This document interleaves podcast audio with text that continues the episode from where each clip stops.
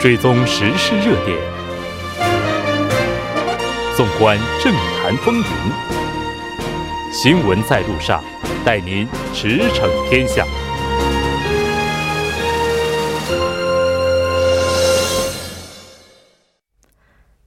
了解最新热点焦点，锁定调频一零点三新闻在路上。在我们今天第二部节目开始之前，先为您带来一则公告：新闻在路上台庆二十九周年特别节目六月时事讨论会，在韩外国人生活篇。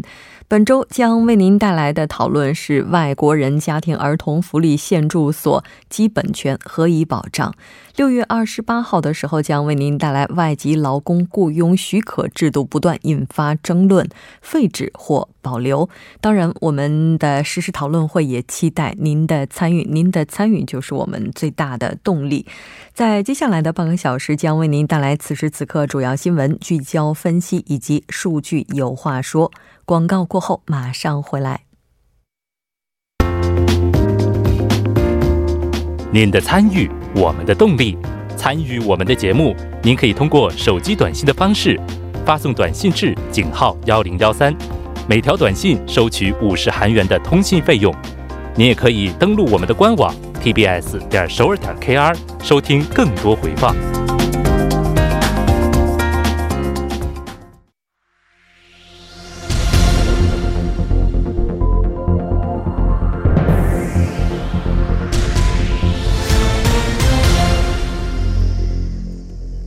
此时此刻，主要新闻。接下来把时间交给新闻播报员柳娜恩，我们稍后再见。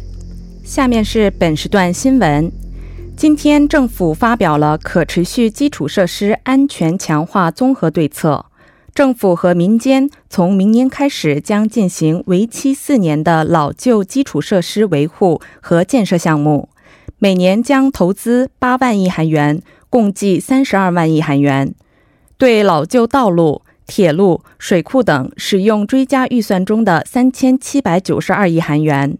用以对竣工二十年以上的地下设施实行精密安全检查，给予安全等级管理和经过三十年以上的老旧管道进行功能改善或更换。下一条消息。因上调最低工资而饱受痛苦的中小企业和个体工商界表示，明年应该冻结或削减最低工资。对此，不仅仅是经营界，党政界也积极支持该主张。主要原因是两年以来的上涨约达百分之三十的最低工资，反而导致雇佣状况更加恶化，正引发严重的副作用。今天，中小企业中央会、个体工商界、韩国女性经纪人协会等十五个中小企业团体召开紧急记者招待会，表示，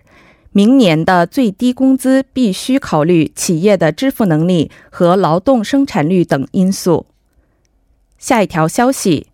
十五号漂流南下的北韩渔船，四名渔民中有两名今天通过南北韩边境的板门店返回北韩。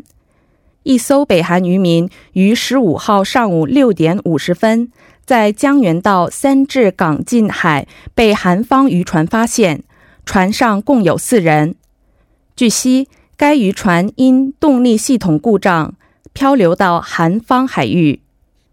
韩国统一部官员表示，韩方通过板门店将两名愿意返回的渔民移送到北韩，另外两名渔民则表明希望留在韩国而没有移送。下一条消息：女性生育时如果不能搬家，因居住所在地不符合规定而没办法从地方自治团体得到生育支援金的问题，今后有望得到解决。国民权益委员会向地方自治团体建议，如果生育时不能达到满足居住条件的要求，可以通过减额支付的方式，或者日后满足居住条件以后再事后支付的方式来解决。地方自治团体通常要求在一定时期内，父母要在相应区域为孩子登记并居住，以此作为支付生育支援金的条件。以上就是本时段新闻。接下来马上为您带来我们今天这一时段的聚焦分析。最低工资委员会将于明天，也就是十九号正式开始审议明年的最低工资。那接下来我们马上连线首尔科学综合研究生院工商管理 MBA 的主任教授黄飞来进行了解。黄教授，你好。啊，木真你好，大家晚上好。那我们看到，应该说从明天开始审议将这个正式的全面开始。那它的具体的日程情况是怎样的？我们请黄教授来为大家介绍一下。我们我们知道，这个从这个根据十一号来讲的话，这个最低实习委员会他已经公布说，在明天，也就是下午三点开始，在这个市宗市宗市的这个政府会议室要举行这个劳动界和这个企业界，然后呢，他们将公布这个自己对。这个最低时薪水平的一个第一个方案，然后呢，在这第一方案中公布了以后呢，六月底七月初啊，这个他们会进行一些这个交涉和这些攻防战哈。然后呢，呃，最低时薪按照这个最低工资法的话，这个呃每年是八月五号要被这个公示明年的这个最低时薪的，所以呢，到七月中旬啊就要决定这个最低时薪的这个标准。嗯，那现在的话，韩国的最低时薪是怎样的一个情况呢？就是大概处在什么水平？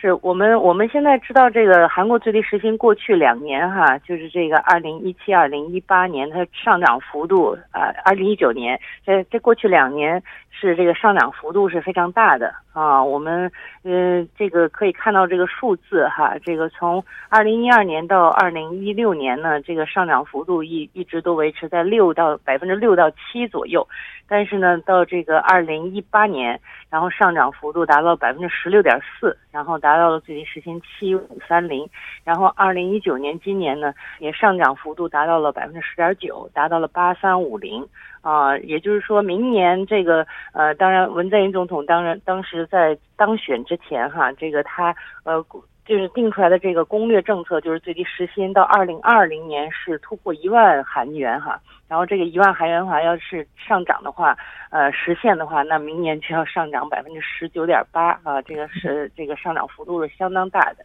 然后我们可以比较一下这个 OECD 国家。OECD 国家现在韩国的最低时薪呢，这个在全部 OECD 国家中排名这个第七。但是呢，如果考虑到这个休假津贴啊，折合一下的话，实际上现在已经到了一万零三十韩元了。也就是说，要考虑这种定期休假的补贴的话，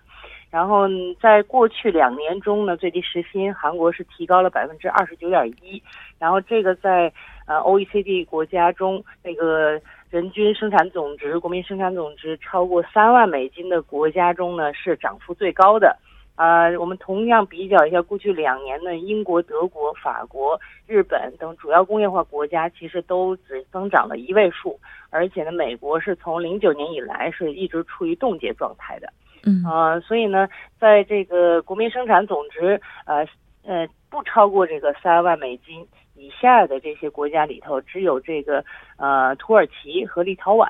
这个涨幅幅度是超过韩国的。嗯，然后现在呢，这个最低时薪的这个上涨幅度过快哈，这个也也引起了一些企业界人士的不满，尤其是中小企业的这个负担非常的大嘛啊，所以呢，这个就比如说像文在寅总统这个提出来的这个二零二零年最低时薪一万啊，当然之前呢，安倍首相在日本。也提出过就相应的这个比较比较相似的这么一个目标，但是呢，日本并没有这个急剧增加，啊，每年只增加了百分之三左右，所以呢，这个跟这个日韩两国之间的比较哈，就是现在发现这个日本和韩国的最低时薪今年这个差距只有五百七十六韩元了，就是已经是呃非常接近日本，甚至于这个折合。呃，加上这个休假补贴的话，这个韩国的最低时薪可能有超过日本的趋向了。嗯，是的。当然，这个韩国最低时薪增速非常快的这段时间呢，也是和全球经济不太景气的这个期间。有部分的，或者说有相当部分的重叠。那当然，这也和之前总统的大选公约有关联。我们看到，目前劳资双方的话，就二零二零年的最低时薪问题，现在也是各持己见。现在这个双方的主要意见冲突又在哪里呢？嗯，双方意见冲突还是比较激烈的。你像企业方呢，不仅是中小企业，就是各个企业的各个方面哈，尤其是像这种个体户，他们希望这个冻结工资，甚至呢还希望按照这个行业去分级的实行这个最低时薪。然后呢？但是，呃，你就像过去，呃，这几十天以来进行了三次这种地方调查，然后分别在六个地方进行了这种现场调查，然后呢，听到的声音基本上都是说这个最低时薪上涨幅度过快，这个企业压力太大，然后呢，导致一些雇佣的恶化。啊，所以呢，这个企业界的人士呢，希望冻结。当然，这个企业界人士希望冻结的这个这个呼声呢，从二零一四年开始，这个最低时薪审查以来，就是他们就一直都希望冻结，但是一直都没实现，就一直在涨。但是劳动界呢，实际上从二零一六年开始，他就提出了最低时薪一万的这个口号，而且呢，他们现在也比较强硬，也希望他呃，希望这个文在寅总统就是实现他的公约。啊，所以呢，这个如果要是提到明年一万的话，那就要提提高百分之十九点七。当然，他这个现在的这个劳动界的这个呼声哈，大家是比较否否认的，因为呃，毕竟现在经济也不好，然后所有的人都知道现在经济下行的这个压力啊，所以呢，应该大概率的不会满足这个劳动界的这个提出来的这个数字。嗯。但是呢，劳动界也表示说呢，这个他们也不可能提出低于一万以下的这个数字。所以呢，估计明天三点呢，这个劳动界可能最低也也要提一万，然后这个呃企业界肯定是希望冻结，就是八八三五零，或者是可能会提出一个更低的数字。嗯。那如果要是上调到一万韩元的话，这个涨幅基本上是接近百分之二十了。那如果十九点七，对，那如果是冻结，然后在和一万韩元之间寻找到一个中间点的话，那这个数据的话，其实这个涨幅也是相当可观的。对，没错。嗯，当然，最终的这个决定还是要看各方的协商会怎样去进行。刚刚您也提到了，说目前这个资方的话，他们也是希望能够实现工资。的行业差别化的对对它进行划分，那这部分的话，最低工资委员会方面会去进行非常细致的考虑吗？嗯，对，是你这个最低工资委员会呢，它里里面这个企业方呢，它其实是代表也说了，因为这个呃，听取了很多这个现场访问的时候，听取很多中小企业这个劳动成本负担的一些意见，所以呢，他们希望根据这个国民的呼声，然后呢，认为有必要在这个各个行业去实行差别化的应用。但是呢，这个政府方面，劳动雇佣部啊，或者是这个，尤其是执行方面呢，他觉得这方面的可能性还是不大。尤其是在哪个行业它冻结，哪个行业不冻结涨幅，这个实际上这个这个众口难调啊。这个而且尤其是要在这个七月底、七月中之前，要把这个各个行业的这个所有的碗碗得端平，这个不是一件很很容易的事情。所以。现在政府方面是比较消极的态度，尤其是五月份的时候，就业部的这个长官就已经发话了，就说这个实行最低时薪的这个各个行业的这个分类执行的时候，呃，这个已形成这个社会共识是很难的，所以呢，他其实就是打了个预防针，就希望就是你你尽管有现场调查，尽管有这个呼声，但是实际上执行起来是非常困难的。嗯，是的。我们看到也有很多现场的调研哈，应该说很多中小业主还有这些小微企业，他们最大的呼声应该说也是在这里。那政府雇佣劳动雇佣劳动部方面，那他们的立场又是怎样的呢？对他们的立场就是就是觉得这个实行起来，我觉得。呃，还是有一定难度。其实，呃，作为一个常理常理来讲，肯定是各个行业是实行的这个情况是不一样的。尤其是这种小微企业体户，他需要雇佣这些很多的这个小时工，所以呢，他们的这个最低时薪的涨幅，对他们来讲就是直接的这个劳动成本的这个涨幅的打击，就是他们直接盈利的这个打击。所以呢，尤其是在这个内需环境，整个这个加上这个外出口又不进的这种情况下，所以整个。大家消费都在减少，大家都在缩紧自己的钱包的时候，这这些小微的这个这个个体户商人直接的受的冲击就比较大，啊，但是政府现在呃觉得呃要把这个所有行业都很公正公平的去执行这种分级的这种执行制度，是在短时期内是不太可能实现的。嗯，那。接下来的话，最终的结果呢，是将会以怎样的形式去决定呢？对，最后其实就是一个投票表决。虽然他这个是这个最低时薪的这个委员会嘛，他一共二十七个人，但是他分三波，因为九个人代表这个企业，九个人代表这个劳劳动者，然后还有九个人是这个公益委员。所以呢，呃，我们从这个历史的这个过去几年的这个数据来看呢，那劳动者肯定是往高了提，然后呢，这企业人是肯定往低了压。然后呢，中间你这个作为公益委员，其实是代表政府的意见和这个呃执行方的这个意见，所以呢，基本上这个公益委员他的这一票就非常的重要了啊。也就是说，最终这个结果会是怎样？就目前看来的话，还是比较难去预测的。但是不知道黄教授，您觉得这次的话冻结的概率大吗？或者说接下来的话，我觉得，我觉得以这个文在寅政府的这个基调来讲的话，它不可能冻结。就是尽管这个现在企业的负担很大，但是它整个的这个政党也好，还有它整个的这个呃执政的政策也好，都是向都是偏向劳动者的。所以，尽管劳动者的呼声确实是比较不合理的，在这个当今的这个现在的这个韩国经济的成这个现状来讲，但是我觉得它至少会涨幅百分之六到七，因为这个是过去一般的水平。然后呢，涨幅百分之五六到七的时候，其实每天多增加四千多韩元也不是特别大的压力啊。然后，如果呃文在寅政府想做个面子，想提高到九千以上的话，也就是说，现在如果企业界提到就是维持冻结八三五零，然后这个劳动界提出一万，那么他们之间的平均数就是九幺呃九幺二零左右，所以就是他可能会做个面子突破九千，那么它就有可能涨幅到百分之八左右。我觉得涨幅百分之十以上是不太可能的事情。是的。从明天开始，应该说这个就最低时薪的上调问题，劳资双方将会展开实质性的攻防战了。那也有希望劳资双方会在本月内提出各自所希望的最低时薪的一个出案。非常感谢黄飞教授带来今天的这一期连线，我们下期再见。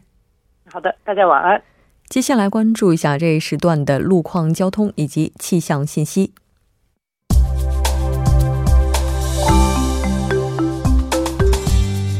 晚间六点四十八分，继续为您带来这一时段的路况和天气播报。我们继续来关注目前时段首尔市的实时路况。第一条消息来自汝仪东路伦中中学方前方至汝仪桥这一路段，目前呢，在该路段的二车道上正在进行施工作业，受施工的影响，二车道正在进行交通管制，暂时无法通行，还望途经的车主们参考相应路段，提前变道行驶。接下来是在盘浦大路隧道高架车道终点至盘浦大桥方向。目前呢，在该路段的一车道上发生的追尾事故已经得到了及时的处理，但是呢，受到事故余波以及晚高峰行驶车辆不断增多的影响，后续路段目前拥堵严重，还望后续车辆保持安全车距，小心驾驶。好，下一则路况来自江北区鲁海路水鱼十字路口至光山十字路口方向。目前呢，在该路段的二车道上进行的道路施工作业已经结束，路面恢复正常通行。好，我们来看一下城市天气预报：首尔阵雨转阴，十八度到二十六度。好的，以上就是这一时段的天气与路况信息，我们稍后再见。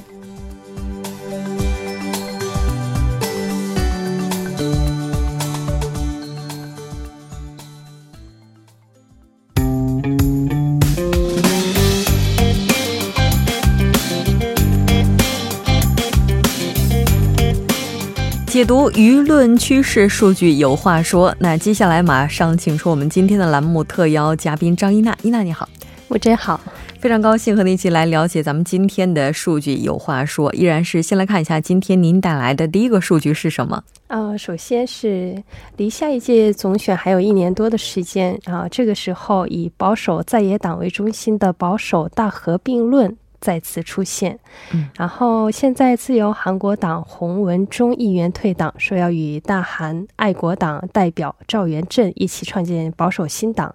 以此拉开了一些保守分裂的一些导火线。就以第一在野党韩国党为中心的保守合并问题，舆论调查机构，呃，对呃六十岁以上的大邱、庆北等保守选民中做出调查后，十个人当中有六个人回答说应该实现以韩国党为中心的党对党的整合。嗯，是的。那应该说，就这个新党组建问题，哈，似乎在每一年大选之前，或者是总选这个期间的话，都会有这样的一些论调出现。我们来看一下具体的调查，它是怎么进行的呢？嗯。呃，舆论调查机构阿联斯奇进行的六月第三周定期舆论调查结果显示，呃，对于如何看待以自由韩国党为中心的保守大合并的提问，百分之四十六点六的人表示赞成，百分之四十四点二的人表示反对，赞成和反对反对相差百分之零点六，也是在误差范围外。另外，保留评价的应答者占百分之十二点一。这次调查是本月十四号到十五号，以全国一千零一名十九岁以上的成年男女为对象进行的，通过使用结构化问卷的无线电话自动应答方式进行，应答率是百分之五点六，抽样误差是正负三点一，置信水平是百分之九十五。嗯，是的。那根据不同的年龄段来看的话，它这个比例情况又是怎样的呢？啊。从年龄段来看的话，二十到四四十岁的年轻人当中，反对的意见占上风；六十岁以上的人群中，赞成的意见占也是啊。占上风的，然后二十多岁的人群中，赞成是百分之三十六点四，反对是百分之四十七点七。三十多岁人群中，呃，赞成是百分之三十六点八，反对是百分之五十五十四点九。四十多岁人群中，呃，赞成是百分之三十三点九，反对是五十二点四，反对的意见更多一些。然后，其次，五十多岁的人群当中是赞成占百分之四十六点一，反对占百分之四十三点九，赞成和反对意见相持不下。然后，六十多岁的人群中，呃，赞成占百分之五十八点三，反对占百分之二十六点二十九点三，赞成者超过半数了。嗯，然后调查机构这个阿仁瑟奇的所长也解释说，进步倾向的二十到四十多岁的年轻人对包括极右势力在内的保守合并感到反感，也提出了一些反对的意见。但是六十岁以上和 TK 等保守选民认为，想要在下次总选中获胜，所以进行需要进行合并的意见。是的。嗯，希望整合的是志同道合的人哈，不要像 目前的这个正未来党，就是目前出现党内分裂的情况，也是导致很多事情没有办法正常推进。那从地区来看的话，它这个情况又是怎样的呢？呃，从各地区的情况来看的话，大部分地区的赞成和反对意见都在那误差误差范围之内的。相反的，保守支持度较大的 GK 呃 TK 地区，赞成以韩国党为中心的保守大合并的意见是百分之六十一点三，是地区中最高。呃，大田、中青、市中地区。呃，赞成占百分之四十八点九，仅次于 TK 地区。呃，与反对意见三十八点三的差距也在误差范围之外。在中青圈赞成的意见很高，是因为对中青圈有利的大选候选人，呃，安熙正前知识的一些失望，还有对四大江问题的不满等原因，想通过这些保守合并来强化保守支持的一些势力。嗯，那我们再来看一下今天您带来的下一个数据。哎，好的。呃，另一则数据是关于南北首脑会谈的国民调查。根据调查，四分之三的韩国国民赞成推进南北首脑会谈。从十八日民主和平统一咨询会议第二季度国民统一舆论调查结果来看的话，表示赞成推进南北首脑会谈的人占百分之七十五点七，反对占百分之二十一点二。不知道或者无应答占百分之三点一。这次调查是韩国社会舆论研究所从十四号到十五号以全全国一千名成成年男女为对象进行的，然后置信水平是百分之九十五，抽样误差是正负三点一。嗯，是的。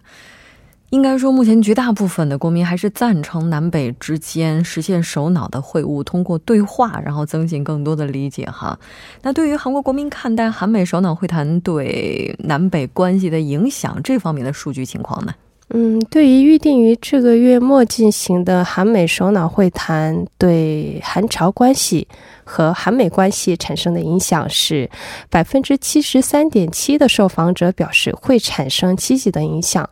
另外，对于文在寅总统十二号在挪威奥斯陆论坛主题演讲中提出的“为了国民的和平构想”。这个，嗯，百分之五十一点八的人表示认同，百分之四十二点六的人表示不认同。嗯，对于政府正在推进的对北人道主义粮食援助，百分之五十六点二的人表示同意，百百分之四十二点八的人表示不认同。嗯，非常感谢伊娜带来咱们今天的这一期节目呢，我们下期再见。好的，再见。整点过后马上回来。